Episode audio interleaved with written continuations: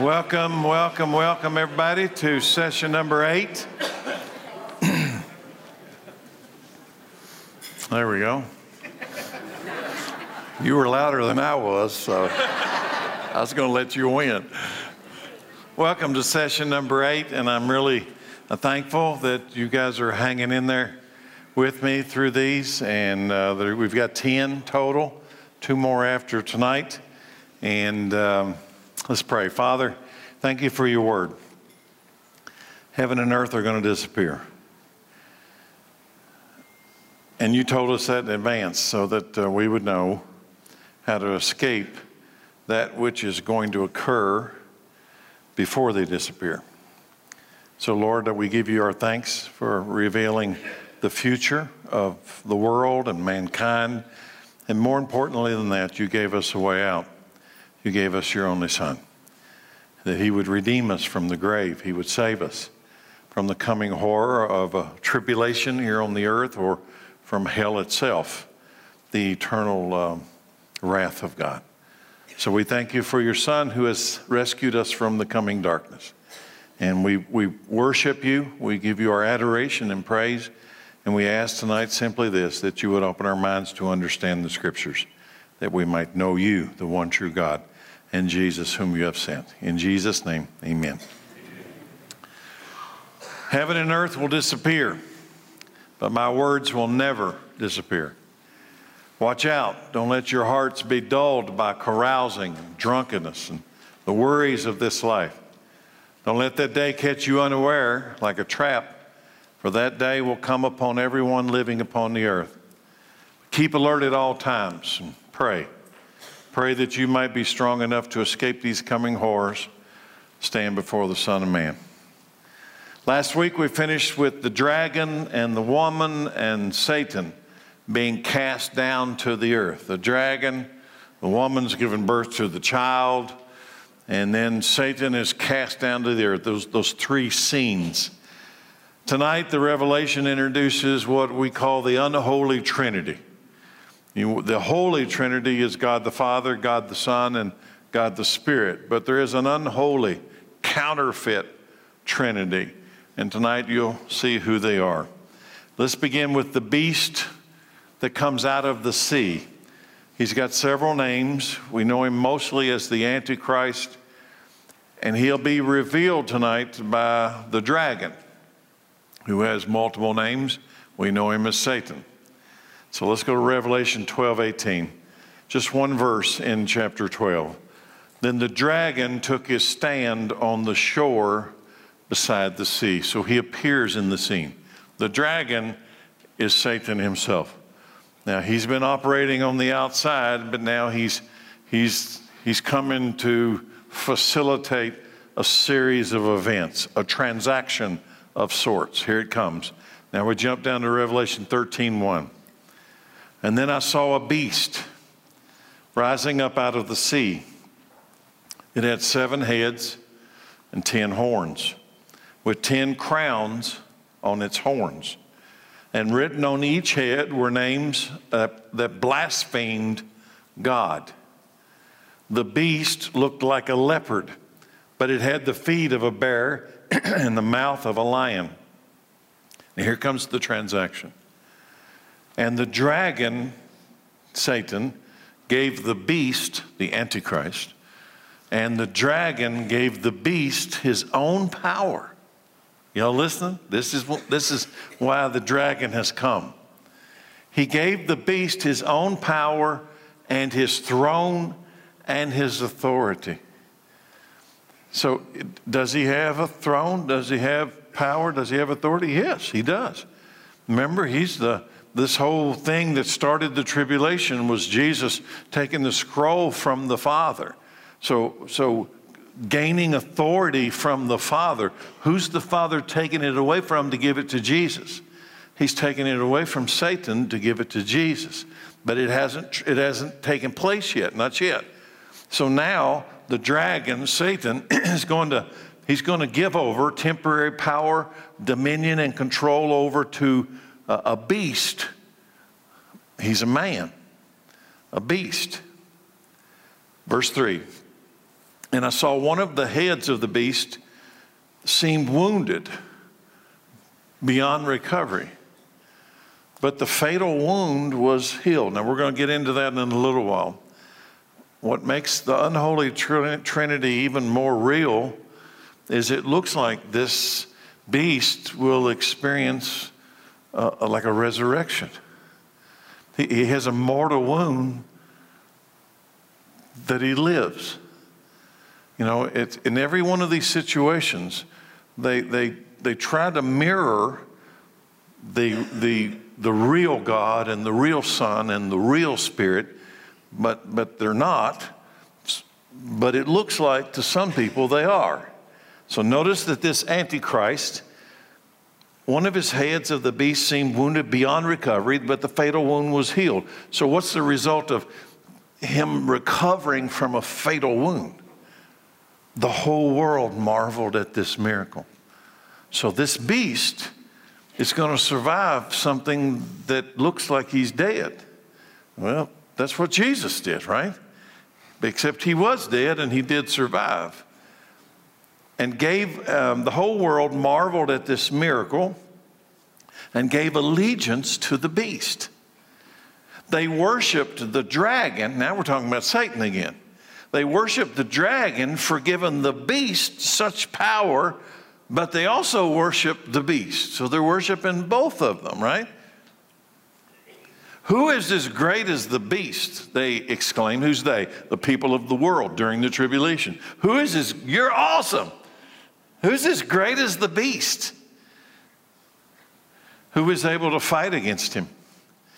And then the beast was, and I want you to notice the wording, he was allowed to. So who's allowing him to? Who's allowing him to do this stuff? He was allowed to speak great blasphemies against God. And he was given authority to do whatever he wanted for 42 months. There's that three and a half years again. And he spoke terrible words of blasphemy against God, slandering his name and his temple, that is, those who live in heaven. He was allowed to. Ultimately, as we go through all of this tonight, you need to understand one overriding truth who's in charge? God's in charge. He's letting the rope out. The leash has been released. There's a certain series of events that are going to take place, but do not be deceived. There is one power and authority. And I'm going to show you in a minute because at the end of all of this, he, he snatches it all back. So he's letting them out, but he's going to snatch it all back at the end. I'm talking about he, God. So we identified the dragon as Satan in our past session. He's wanting to destroy the woman's child. I hope you were here and you're staying up. That's Satan trying to, to take the seed of woman that's going to crush the serpent's head. Israel is going to give birth to the Christ, the Messiah. And Satan thinks if I can stop that, I can stop my the woman's seed, Genesis 3, from crushing the serpent's head, but he won't be able to do it. The dragon is about to raise up the beast.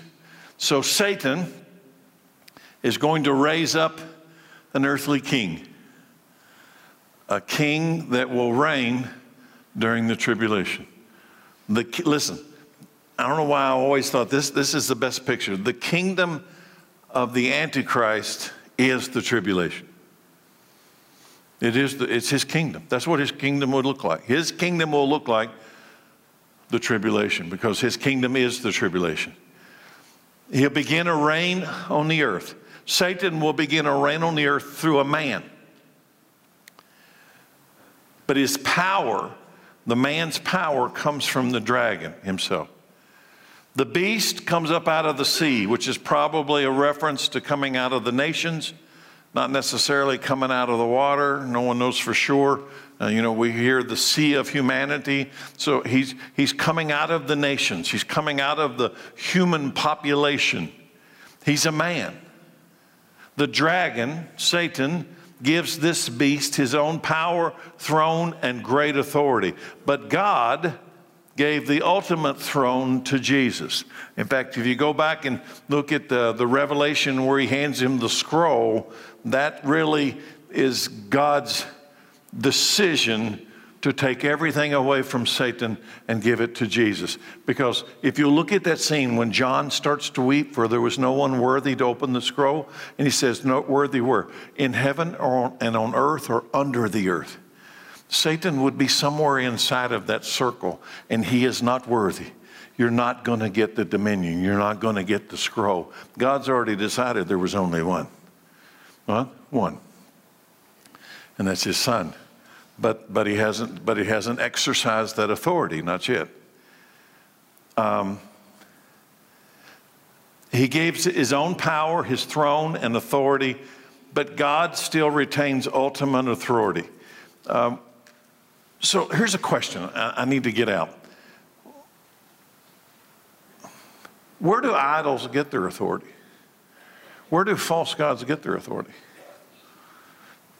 I mean, where does Satan get his authority? Where does his authority come from? So ultimately, all of it belongs to God. Ultimately, everything is his. So um, when you see Satan having authority and handing it to the Antichrist during the tribulation, understand that what he's handing to the beast, he actually received for some reason from God. And when you read in the Old Testament these false gods, like a Moloch or Baal, or was, Jesus referred to them as Beelzebub, or uh, these different idols or um, false gods, where, where, where's their power and authority coming from?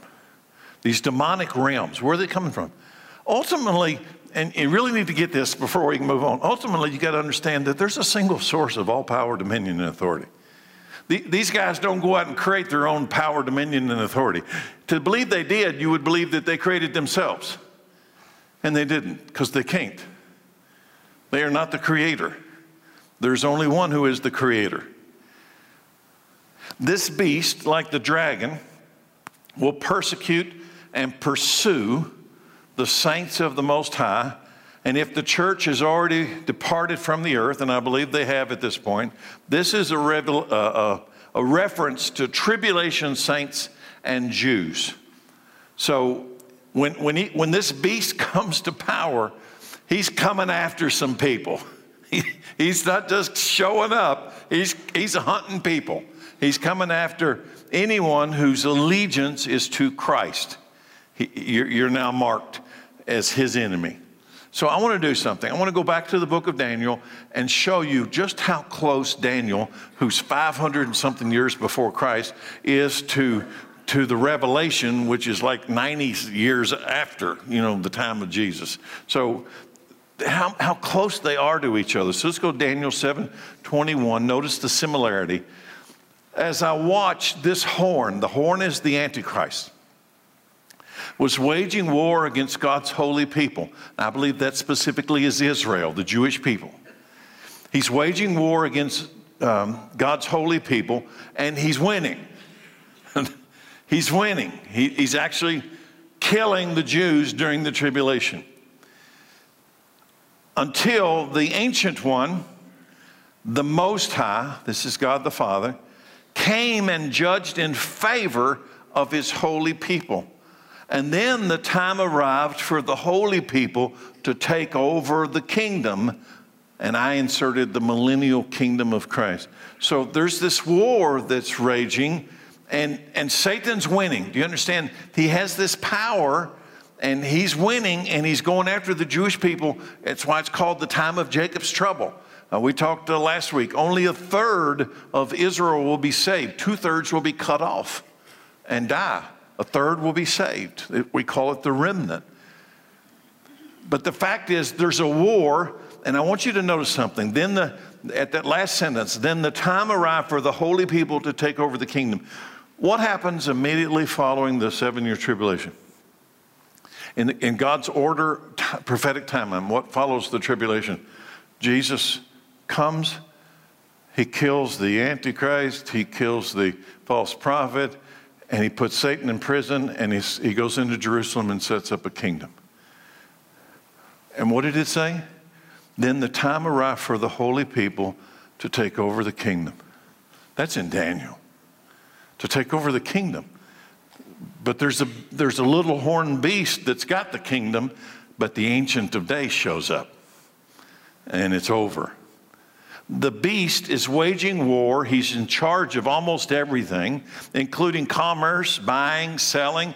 In the tribulation, you will either bow to this beast or you will die. There's one big problem with that bowing to the beast idea. If you bow to the beast, you are forever lost in hell, along with the beast and the dragon. Now, let me make something clear. If you bow to the beast, if you take his mark, if you worship the beast, take the mark, it's over. You cannot recover. You cannot recover. You have sold your soul. You, will, you are bound forever in hell. You will join the dragon in hell. Revelation 13 7. And the beast was allowed to wage war. Notice how close that is to Daniel. And the beast was allowed to wage war against God's holy people. That's exactly what Daniel said. And conquer them. That's exactly what Daniel said. And he was given authority to rule over every tribe and people and language and nation. What's it tell you? This is a worldwide event. This is not localized. You're thinking this will stay in the Middle East and you'll be safe over here in Anderson County? You'd be wrong. And all the people who belong to this world worship the beast. They are the ones whose names are not, not written in the book of life before the world was made the book that belongs to the Lamb who was slaughtered. You want your name in that book. Those are the ones who belong to the Lamb. If your name is not in that book, you belong to another power. You belong to the world. And if you belong to the world, who do you really belong to? The one who's in charge of the world right now Satan. Anyone with ears to hear should listen and understand. Anyone who is destined for prison will be taken to prison. Anyone destined to die by the sword will die by the sword. Well, what do you think that means? Why does he stick in the middle of this, this summary? Anyone destined for prison will be taken to prison. Anyone destined to die by the sword will die by the sword. What do you think it means? What he means is there's a point of no return. There's a point that when things get so far, you can't turn it around. You won't be able to back up and get out of it. If you're destined for prison, you're going to prison. No matter what happens, you're not going to change directions. There's a point uh, that's of no return. And, what, and then what does he say about that? This means that God's holy people must endure persecution patiently and remain faithful. Now, if the church is gone when this happens, and I believe that church is, tribulation saints and Jews still remain on the earth. And God's word to them is God's holy people must endure persecution, which means if the Antichrist finds you, he's probably going to kill you. He's going to cut you off from commerce, try to starve you to death. He's trying to do all these things to get you to what? Come over and bow down to him. But if you come over and bow down to him, your soul's been lost. Then you've lost everything. That last sentence needs to apply to us right now. It needs to apply to Christians today and to any of God's holy people during the tribulation as well. We, the church, we must endure persecution patiently and remain faithful. If the Lord tarries, the church is going to severe, uh, experience severe opposition in America. We're going to experience opposition like Americans have never known. So, who is like the beast? That's what the world is proclaiming. He has power, he has signs, he has wonders. He's amazing. And it looks like he survived a mortal wound. It looked like he's raised from the dead. Who's like the beast? The unholy trinity. Satan or the dragon, he's the false God. The Antichrist is the false Christ and the false prophet. We're going to meet him in a minute. He is the false Holy Spirit. So, where did the beast get his power? Is he the origin of power and authority? No, no. He gets his power from the dragon, but that begs the second question Where does the dragon get his power? Where does the dragon get his authority? He obviously handed it over to the beast, to the Antichrist. So here comes the question What is the truth about the origin of power? Where does Satan get his power? Where does the Antichrist get his power? Where do demons get their power? Where do false gods get their power? Who is the creator and the source of life and power and dominion and authority? Who? Where? There's one place. Only one. So, which power is true and which power is counterfeit? Because the reason I say that, because what's happening in the tribulation? Who is like the beast? Is he amazing or what? He has got incredible power. But the problem is, it's not, it's not real. He, he's not the source of it. He's just gotten the power from Satan, and the time clock is ticking down to where all of that's going to disappear. But they don't know it. So there's a deception. So let's go to 2 Thessalonians 2 9. This man, and he's the beast, will come to do the work of Satan. How will he do the work of Satan? He's a man, okay? This man, this man, the Antichrist, he will come to do the work of Satan, but how will he pull it off? With counterfeit power. There you go and counterfeit signs and counterfeit miracles. He will use every kind of evil deception. Why does he have to deceive? If he's who's like the beast, why do you got to deceive people?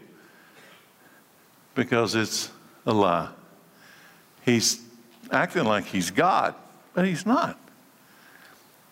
He will use every kind of evil deception to fool those on their way to destruction because they refuse to love and accept the truth. And I'm going to hold it up. And the truth would have saved them because the truth told you about him in advance. God will cause them to be greatly deceived. And they'll believe these lies. And then they'll be condemned for enjoying evil rather than believing the truth. What lies? What truth? Here it comes. Neither the dragon nor the beast can give life or create life. And here's maybe the bigger, the, even bigger than that. The dragon and the beast, they both have expiration dates. They have expiration dates. They're going to expire. And if you hook yourself in your life to someone who has an expiration date, you're going to experience an expiration date. But if you hook yourself to one that has no beginning and no end, that would be really different. They can take life. This beast, what's he doing on earth during the tribulation? He's taking people's lives, he's killing people. But they cannot give life. Remember when the two witnesses lay in the street for three days and all the world, under the deception of the dragon and the beast, were celebrating like it was Christmas? What happened to end their celebration? You remember the story? Life happened. So they're all having this party because these two witnesses that have brought all this trouble to the earth are finally gone. And I'm glad they're gone. And then terror happens. Why? Because life happened as the two witnesses began to breathe the breath of life and were raptured into heaven. Horror came upon the earth when the people of the world realized what? A single thing life doesn't belong to the dragon and life doesn't belong to the beast. But it was too late. Because if the beast and the dragon controlled life, they would have never let those two witnesses rise. So, what it showed was there's a power that's way higher than who is like the beast. And there's a power way higher than the dragon who gave the beast his authority. But by the time they figured it out, it was too late. Someone said, once said this about the Antichrist take all the sins of the world and press them into one human mold, and out will come the man of lawlessness, the ultimate man of sin, filled with the origin of sin himself. Hatred toward God and hatred toward God's people. Ultimately, that's his description. He hates God, he blasphemes God, and he hates anybody who's connected to God. He hates them. And what does God have planned for this man of lawlessness, the Antichrist, the beast from the sea? What about the dragon? I told you they have expiration dates. What is, and, and you know, and, and you have to believe Satan can read, that he has to know too. That he has to know that there's an expiration date. In fact, that scripture from Revelation is what? Woe to you, inhabitants of the earth, for Satan has been cast down to you, and he is filled with rage, for he knows his days are short. So he knows. He knows. What does God have planned? Jesus is going to kill the beast, the Antichrist that comes out of the sea. He's going to take his life away from him. And, and I'm afraid, from a human perspective, you hear me read that sentence and you still don't get what that really means. He's going to expire him in his current form, but he will still have existence. But his current form will expire. Um, his power and his dominion will expire they will run out. So you think when Jesus kills him, you almost have this idea that it'll be a fade to black non existence. Well, that would be the best option if you were him, but that's not how this is going to work. Humans, you got to understand, that's not how this is going to work. Um, 2 Thessalonians 2 8 it's the summary of what happens at the end of the tribulation. Then the man of lawlessness, the Antichrist, will be revealed, but the Lord will kill him with the breath of his mouth and destroy him by the splendor of his coming. The beast will have a temporary reign in a temporary kingdom. All in all, it's going to last about seven years. And all of that will end when he meets the eternal king. Jesus is going to kill him, but I want you to listen carefully to what that really means. I need for you to understand that we're not talking about some fade to black unconsciousness in the demonic realm. No, no, no. Jesus will destroy the beast. How? By the breath of his mouth. He doesn't need some kind of a mortar rocket or some kind of a heavy M60 or maybe a tank or a, a you know a rocket or something. What's the breath of his mouth? His word. His word. He will speak a word. Who's got the power? And what was the world saying right before this happened? Who is like the beast? He's the man. Right? Bow down to him. He's the man. And Jesus will speak a word. He will, Jesus will come from heaven at the end of the seven years and he will speak a word. That's all it takes. That's how Paul describes it. Just speak a word. So let's meet the false prophet, not like really like get him in the room with us, but let's read Revelation 13 11. And then I saw another beast come, upon, come out of the earth. The first one was out of the sea, right? And this one, he had two horns like those of a lamb, but he spoke with the voice of a dragon. Another beast, but this one comes up out of the earth versus the one who comes up out of the sea. Notice the difference. This beast only has one head, the Antichrist beast has seven heads. Interesting. This beast only has two horns, the Antichrist beast has ten horns. This beast doesn't have any crowns, but the Antichrist, he's got ten crowns. But this beast, this beast has a unique voice. He speaks with the voice of the dragon. Interesting. He speaks with the voice of the dragon, almost like he's going around the man to get the voice of the dragon who gave the man his authority. The beast that comes up out of the earth is commonly known as the false prophet. Like the earlier beast, the Antichrist, he is a man. He's like us but a man filled with the evil power of darkness. There are three of them the dragon, the beast from the sea, and the beast from the earth. The dragon is Satan. The beast out of the sea is the Antichrist, a man, a man filled with the power of Satan. And now we have this third character.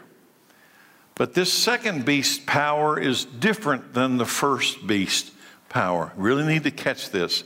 Verse 11. I saw another beast, and he, he who, I saw another beast come up out of the earth. He had two horns like those of a lamb, but he spoke with the voice of the dragon. He exercised all the authority of the first beast.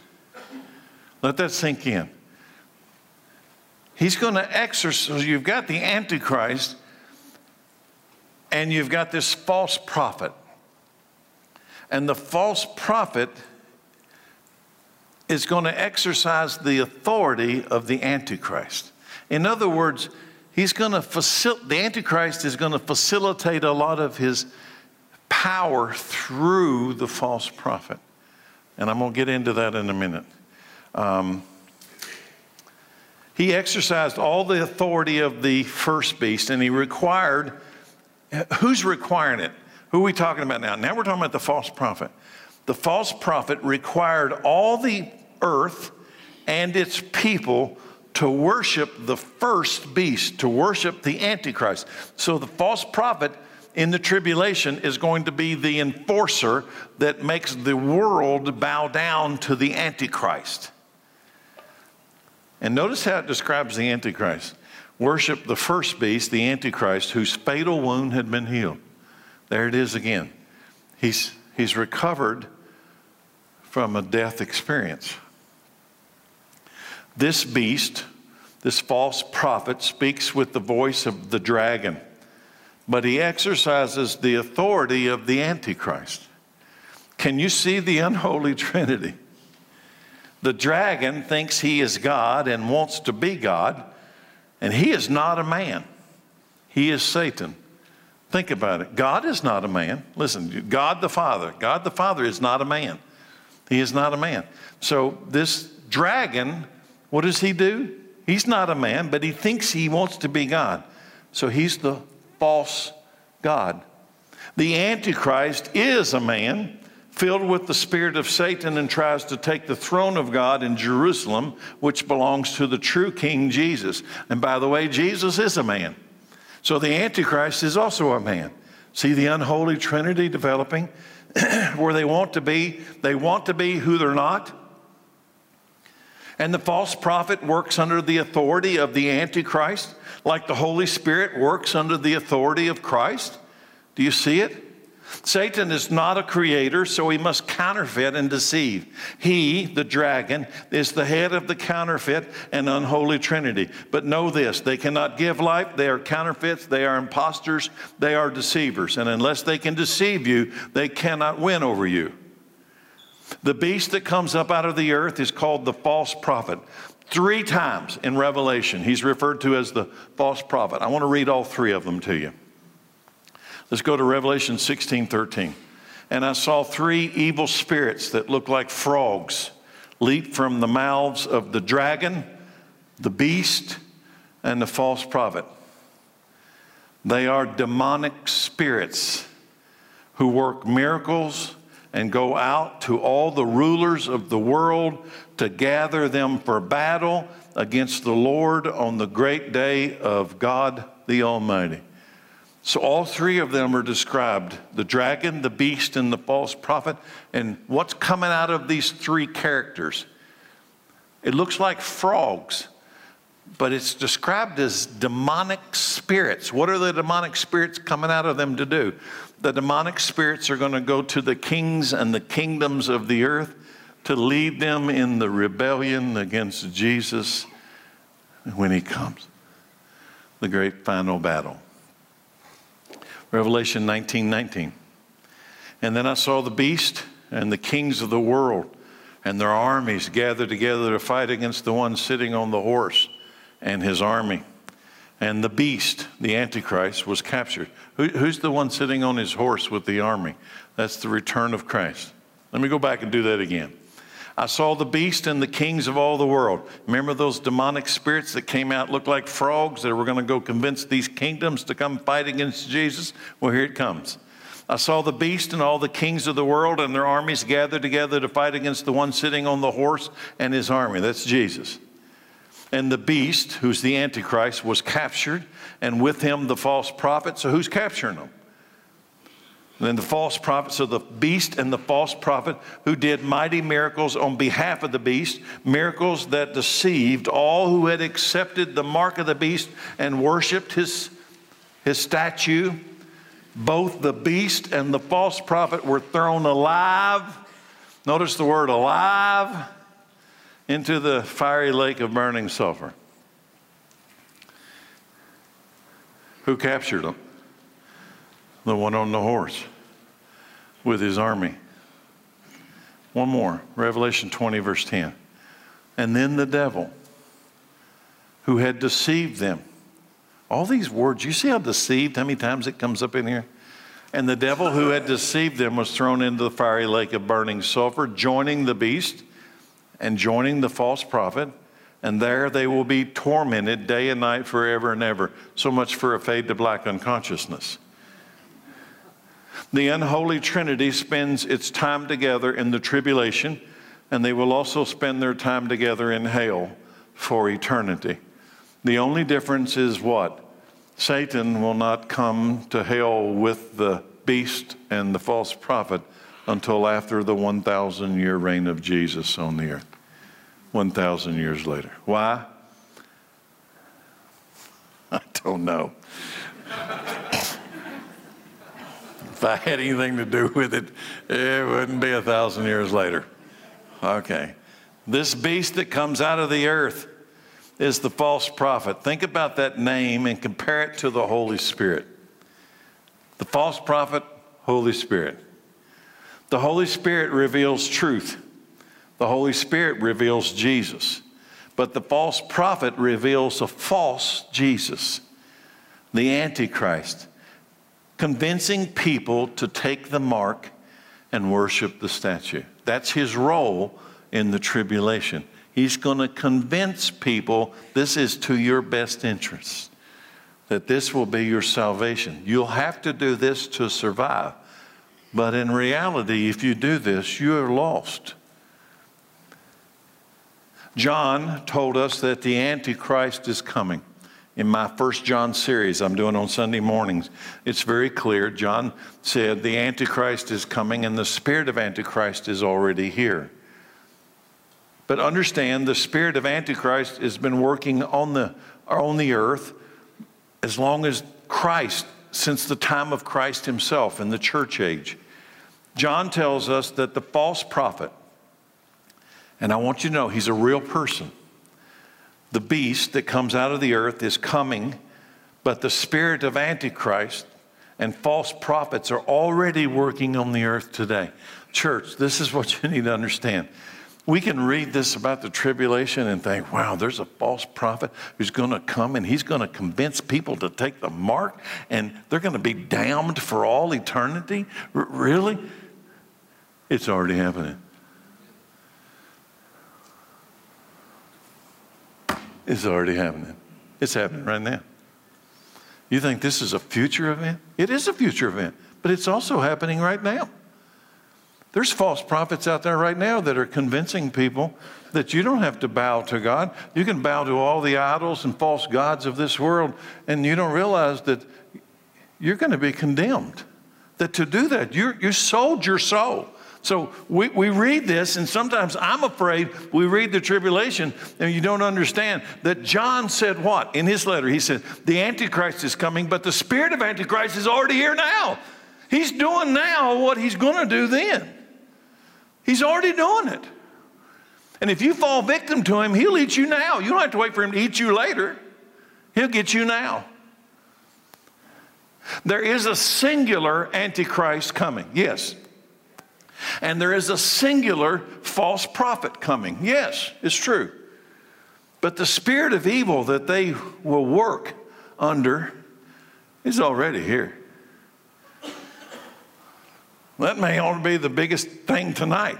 you know, think, uh, boy, I want to escape these coming horrors. But you need to understand, he's working right now. He's doing it right now. And what's he doing in the, the here's the difference, okay? There is a difference. In the tribulation, he's, he's specifically convincing people to take the mark of the beast and worship a statue or an image. It's, and I'm going to show you, there's a pretty specific. Now, obviously, there's more than that. You, can't do commerce, you can't buy, you can't sell, you know, you're going to be shut off from, from buying and selling. But, but he's got a role, okay? If you, because if you'll, if you'll bow to the, the statue, take the mark, uh, you can have the credit card that lets you buy stuff, for example. Um, so let me ask you a question. Right now, this is um, 2022. We know what the last few years have looked like in the world, how 2020 and COVID changed the world. Let me ask you a question. Do you really think it'll be hard to get people in the whole world to follow a person in government and take a mark? Do, do you really? Because I don't think it'll be hard at all. Piece of cake. Do you, do you really think it would be hard to get everybody to line up and do something that in face value doesn't make any sense, but you did it because there was some power that told you that this would save you? And everybody just lines up and does it. Do you think that'll be hard? Uh-uh. Maybe you disagree with me. If COVID showed me anything, it showed me that in the tribulation, it'd be a piece of cake to get the entire world to line up and do whatever, put whatever on you that He wants to put on you. Because at that point, they'd be like sheep going to slaughter. They don't know. They don't know. But what about worshiping the statue? People worship things right now. What, what, what's going to be different about the statue? Well, I wouldn't worship a statue. Really? You want this one? You're not going to like this. you know what the average church attendance is in America? 50%. That's if you go to church. Which means the average church person attends church services, goes to worship God 26 times out of 52.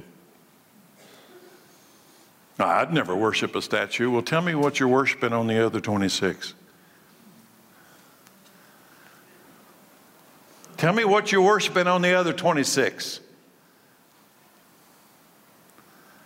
No, I wouldn't do it. The false prophet's already here. The spirit of Antichrist is already doing it. And they won't know then and they don't know now. I'll prove it to you. Ready? you won't like this one either. if you thought Jesus was coming next Thursday, he's coming next Thursday for his bride. Would you all be in church Sunday? Yeah, you would. We'd have standing room on it. There wouldn't be room in here. Why? Because there's because it'd be real, wouldn't it? Now, I, I got to qualify something. Somebody will watch this video and say that I said Jesus is coming next Thursday. somebody that recently, I'm not going to mention their name, somebody recently said they were, uh, they may be in here actually. Um, okay, somebody recently said to me, uh, this is when I get in trouble, by the way. Uh, they said to me that when they first started checking out Nineveh and they felt like they ought to come here, they went on Facebook and they saw a posting on Facebook that Nineveh was a cult of date setters. A cult of date setters. That's what, that's what we were. Did you know you're, you're belong to a cult of date setters? So somebody, that person who said that will probably find that clip and said, yeah, I told you. He said he's coming next Thursday. well, I hope they're in church Sunday. Here's what Jesus says Matthew 7 15. This is what Jesus said. So let's step back from the tribulation. Beware of false prophets who come disguised as harmless sheep, but they're really vicious wolves. You can identify them by their fruit, that is, by the way they act. Can you pick grapes from thorn bushes or can you get figs from thistles? A good tree produces good fruit, and a bad tree produces bad fruit. A good tree can't produce bad fruit, and a bad tree can't produce good fruit. So every tree that does not produce good fruit is chopped down and thrown into the fire. Yes, just as you can identify a tree by its fruit, so you can identify people by their actions. Now, what's the context of that entire section? Beware of false prophets. Look at the fruit. Let me give you an example right now today. The very fact that um, I'm going to say something to the church uh, this Sunday about this amendment number two that's coming up on the ballot in November. The very fact that the state of Kentucky needs to have an amendment number two tells me that the false prophet spirit of Antichrist is very much at work in this country. That we would have to have an amendment stating in Kentucky that you do not have a constitutional right to kill your child inside of you. We need to put that in the Constitution to keep you from killing your child? Really? Jesus says, Look at the fruit. And here's the proof the fruit, Jesus comes to give life. Satan comes to kill, steal, and destroy. The abortion industry, does the abortion industry give life? No. Does the LBGTQ, whatever else you put in there, does it bring life? No, it cannot reproduce life. It does not reproduce life. That ought to be the look at the fruit. There's no fruit. There is no fruit. There's no life. None of it produces life. We'll disappear as a civilization. There's no life. Beware of false prophets. So, as we go through this series about the tribulation, don't be deceived that all of this false prophet deception is something that's going to happen way down here somewhere after you're gone. You better be paying attention right now. It's happening now. Jesus says they look and sound like harmless sheep, but they're actually vicious wolves. Satan has always operated by deception, and false prophets are to Satan what the Holy Spirit is to God. Do you see that?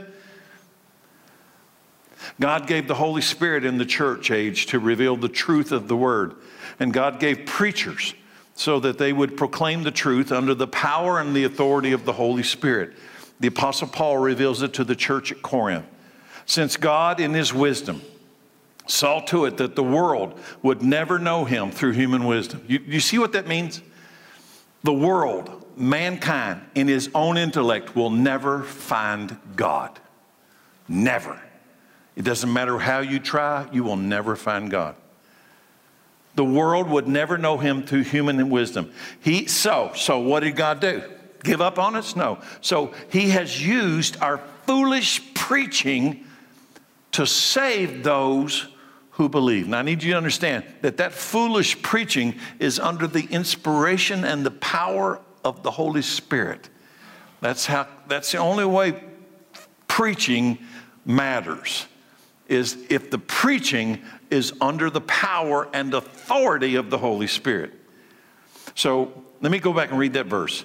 Since God in his wisdom saw to it that the world would never know him through human wisdom, he has used our foolish preaching to save those who believe. It was foolish to the Jews who asked for a sign from heaven. Lord, I'll believe you if you do something in the heaven, right? And it's foolish to the Greeks or the Gentiles who seek human wisdom. Let my intellect find God. So when we preach that Christ was crucified, the Jews are offended and the Gentiles say what? Doesn't make any sense. They say it's nonsense. But to those who are called by God to salvation, both Jews and Gentiles, Christ is the power of God and He is the wisdom of God. Preaching in the power of the Holy Spirit versus preaching in the power of the unholy Spirit. There's your difference. One is truth and the other is false. Satan uses false prophets to undo and thwart what God has purposed through the church in these last days. the preaching of the gospel of Christ. I say all of that to ask this question. If the beast from the sea, the Antichrist, is a false king that will rule by deception during the Great Tribulation, who is the false prophet? Will the false prophet be a religious leader that stands by the side of the Antichrist? Will the false prophet be a religious leader that speaks with the deceiving voice of the dragon and brings together the religion of the world in the absence of the church? The false king will need a religious man to help bring the masses under his authority and his rule. Before I expand the reading on this beast, this false prophet, let me ask Do we today in the church, in the true church, do we today worship the Holy Spirit? No. We've never been told to worship the Holy Spirit. No. No, we don't. The Holy Spirit leads us to worship Jesus. What's the Holy Spirit's purpose? He points us to Christ. We worship Christ. The Holy Spirit gives us eyes to see, ears to hear, a heart to believe, receive, and obey. Then what's He do? Then He focus on Jesus, focus on Him. So the Holy Spirit points us to Christ. We worship the Father who gave us His Son. Remember this as I read this next section from Revelation that the true Holy Spirit, not the false Holy Spirit, the false prophet, the true Holy Spirit points us to Christ, and to know the Son is to know the Father, and to know the Father is to know the Son. The Spirit is revealing them to us that we worship them. Now, here's the false prophet. Verse 11 Then I saw another beast come up out of the earth. He had two horns like those of a lamb. But he spoke with the voice of the dragon. He exercised the authority of the first beast, and he required all the earth and its people to worship the first beast beast whose fatal wound had been healed. He did astounding miracles, even making fire flash down to the earth and sky while everyone was watching. And with all the miracles he was allowed to perform on behalf of the first beast, he deceived the people who belonged to this world. And he ordered the people to make a great statue of the first beast. Now, listen, you got to get this. So, this false prophet now issues this spiritual edict. You have to make a statue. Let's call it an idol. A statue of the first beast. That's the Antichrist, who was fatally wounded and came back to life. Our resurrected false Messiah. Let's make a statue. Let's make an idol of him. Who's doing it? The false prophet. He then, the false prophet, then was then permitted to give life to the statue so that the statue could speak. And then the statue of the beast commanded that anyone refusing to worship it must die. Who's doing it? Who's carrying this out? False prophet. The beast, called the false prophet, isn't requiring people to worship him. No, no, no, no. He doesn't want them to worship him, but they must worship the first beast. They must worship the Antichrist. I'm convinced that the false prophet in the tribulation will be a religious figure, but his religion will be straight from hell. In the absence of the church, he will bring the world together as if they were as if they will be free to worship independently but in reality everyone will eventually be forced to worship the beast or you will die. The false prophet will use religion religion to unite the world around the antichrist with great signs power that will win them over. Why? Because they will be deceived. I'm going to repeat verse 13 and 14 he did astounding miracles. The false prophet. He did astounding miracles. He made fire flash down to the earth from the sky. Everyone's watching, and they're like, whoa, that's incredible.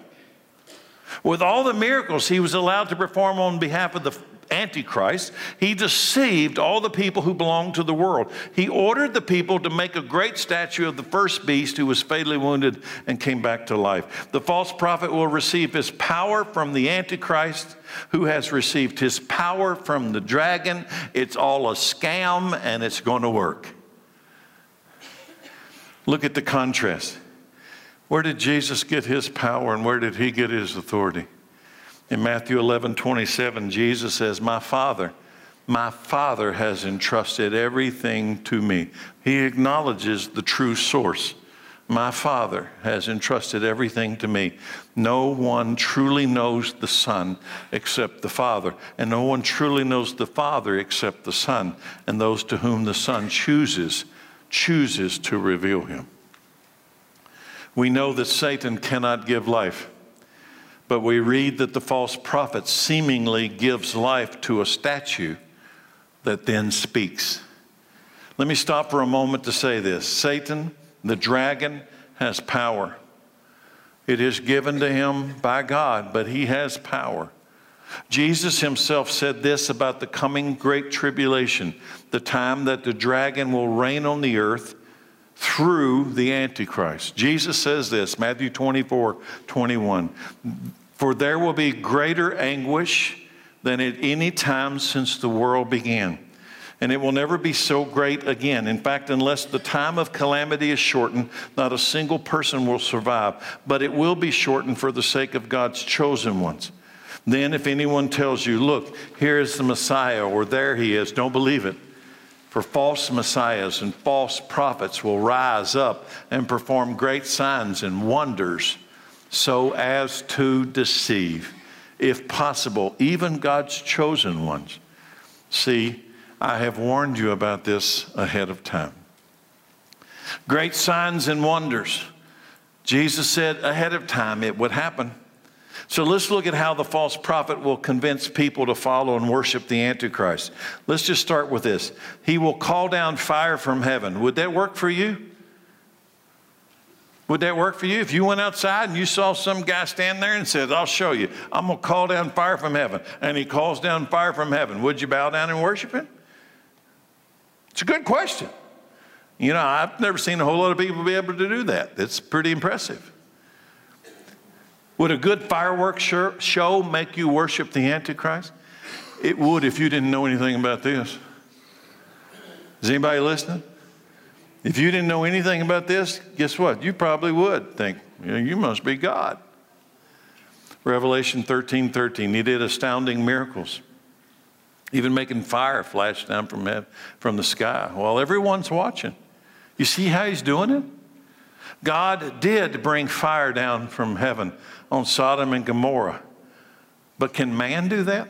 This, this false prophet's a man. Elijah is the only man listed in the Bible that brought down fire from heaven, and he did so against the false prophets at the valley of Megiddo. The prophet Malachi, in the last book of the Old Testament, announces that God would send another Elijah before the coming of the Messiah. I can't help but wonder if the false prophet, this is just me, I can't help but wonder if the false prophet in the tribulation will try to convince the people he is the Elijah from the Bible in order to convince them to bow down to the Antichrist. If he could tap into the scriptures and say that he's the one promised in Malachi 4 5. Here's Malachi 4 5. Look, I am sending you the prophet Elijah before the great and dreadful day of the Lord arrives. What if the false prophet says, and it's just a supposition to see how can they pull this off? What if he says, then I'm the one promised in Malachi? I'm Elijah. Would that work? I admit that I don't know how the false prophet has power to call down fire from heaven unless that power is given to him by God. Is it a magician's illusion? I don't know. But I know that those who fall for this deception will be forever lost. Why? They will receive the mark of the beast and they will worship the statue, the image. Either way, this false prophet will have a power, and that power will be convincing to many. He will then require an image, a statue to be built. Now, here's where it gets really, really interesting. The origin of all idolatry is to bow down to a false God, to bow down to a substitute God. Revelation 13, 14. Let me read it again. And with all the miracles he was allowed to perform on behalf of the first beast, he deceived all the people who belonged to the world.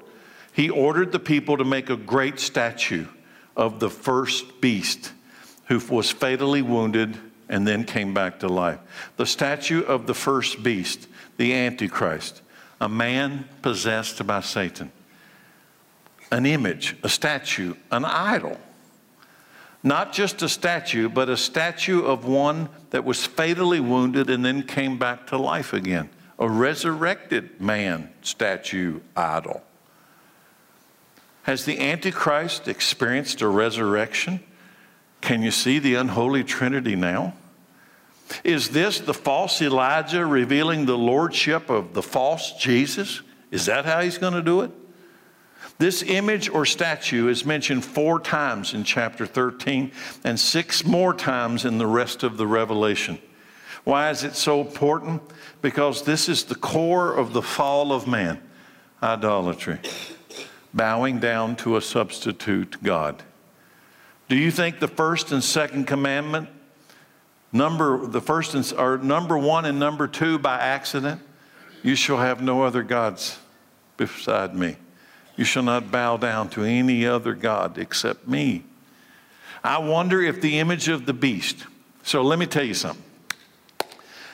A lot of people have an idea what is the abomination that causes desecration? Nobody knows for sure. But let me throw out something to make you think. The, anti, the false prophet is going to erect a statue, an idol, and he's going to put it in Jerusalem. And if you don't bow down to it, you're going to die, right? He's that's, what, that's his job. Jesus in Matthew 24 15 quotes Daniel about an abomination that will cause desecration or desolation. So let me read it to you. The day is coming, Jesus said, when you will see what Daniel the prophet spoke about the sacrilegious object that causes desecration where? Standing in the holy place. That would be the temple in Jerusalem. Reader, pay attention. Then those in Judea must flee to the hills. A person out on the deck of the roof must not go down into the house to pack. A person out in the field must not return, even to get a coat. How terrible it will be for pregnant women and for nursing mothers in those days. And pray that your flight will not be in the winter or on the Sabbath, for there will be greater anguish than at any time since the world began. And it will never be so great again. In fact, unless the time of calamity is shortened, not a single person will survive, but it will be shortened for the sake of God's chosen one. Jesus is connecting the tribulation to the sacrilegious object that causes desecration. Jesus is connecting it. I mean, he's, he's putting them together in the same scene. Paul tells the church about it as well. 2 Thessalonians 2 3. Don't be fooled by what they say, for that day will not come until there's a great rebellion against God and the man of lawlessness is revealed, the one who brings destruction he, the Antichrist, will exalt himself and defy everything that people call God and every object of worship, and he will even sit in the temple of God claiming that he himself is God. Can you put them together? A false idol in the Jerusalem temple would do what? It would defile the temple and make it holy. Is it the sacrilegious object that causes desecration? An idol in the temple. Is that what Jesus is talking about? Revelation is clear that the false prophet will erect such a statue. Is it? Is that it? Fireworks and a statue. Fire coming out of heaven and a statue. What if that fireworks show and statue were on the Temple Mount in Jerusalem? Would that win you over?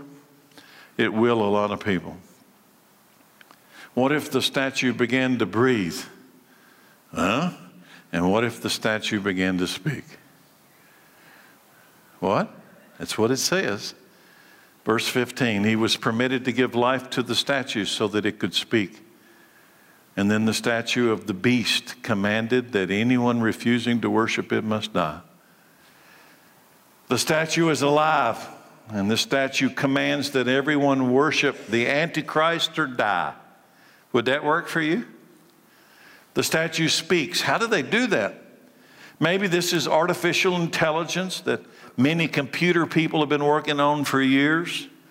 Would artificial intelligence in, in eliminate the need for God? I can tell you there's a whole lot of people hoping that it does. I mentioned a few weeks ago this word called transhumanism where people think that they can, they can take their soul, their mind, and transfer it into some other source and retain their life without God. they, they've labeled it transhumanism. I, I don't know. Maybe it's a form of demonic possession that brings breath and speech. I, I don't know how a statue can breathe and speak. I don't really know how the dragon does it, but I do know what happens next. Verse 16. He required everyone, small and great, rich and poor, free and slave, to be given a mark on the right hand and on their forehead. And no one could buy or sell anything without that mark, which was either the name of the beast or the number representing his name. Wisdom is needed here. Let the one who understa- with understanding solve the meaning of the number of the beast, for it is the number of a man. His number is 666.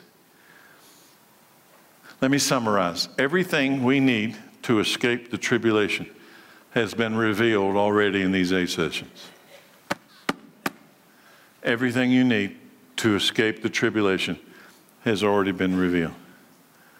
I believe the false prophet will be the world's religious leader directing the world's worship to the Antichrist, the false Christ. But he will also be the controller of the world's economy and the distribution of wealth, commerce, and food supplies. The mark of the beast on your right hand or on your forehead, the mark 666. The Apostle John said that if you get it, you're gone. You're done. You will not recover. You have sold your soul to Satan. You will be forever in torment. This mark is the mark of ownership ownership of the dragon, and if the dragon owns you, you're going to get what the dragon gets. It's called hell. All that belongs to this world all that belong to this world are already gone.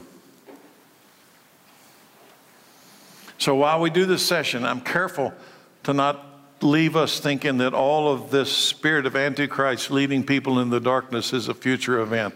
The spirit of Antichrist is leading people in the darkness today, right now. And if you don't have Christ, you might as well have 666 on your forehead and on your hand this very second. And if you don't have Christ, you're going to get the same result. There's no difference. So people fret about 666, and I'll ask you the same question. I fear for the American church. I do. When the American church attend, when the ones who attend church attend church half the time, I, I don't get it. I don't get it. Who are you worshiping on the other half of your time? Do do you not feel some compelling reason to come and bow down to this one who died to rescue you from these coming horrors? John says wisdom is needed here. When he comes to the 666 and interpreting this, he said, Wisdom is needed here. I can tell you this the only wisdom you and I are ever going to find is the Holy Spirit of Jesus Christ inside this temple. That's it. So, tonight, as I've been doing in the last several sessions, um, I'm not doing an invitation now, but I'm doing an invitation. I'm going to stay up front here as long as I need to. And if there's somebody here tonight and the Holy Spirit's telling you, you're, you're, you're playing the game. There's something you got to do, something you got to you got to straighten out with God. Then then I'm gonna stay up front. I'll be happy to meet with you and talk with you. Just to tell you how how specific I am on that. That uh, we've got a baptistry back here that's been leaking water, and we got a trouble with it. We're gonna have to have it redone. And they drained it all out and did some work on it. And I said, fill it back up. Somebody might come tonight. They might need to be baptized. You got fresh water. I don't know how much more time we have. I don't. Today's the day of salvation. Today, if you hear his voice, do not harden your heart as they did in the rebellion. Father, thank you for your word. Thank you for this invitation in the church age to come and find life. Come and drink from this living well. Come and find forgiveness and peace with you. Thank you. In Jesus' name, amen. Thank you all.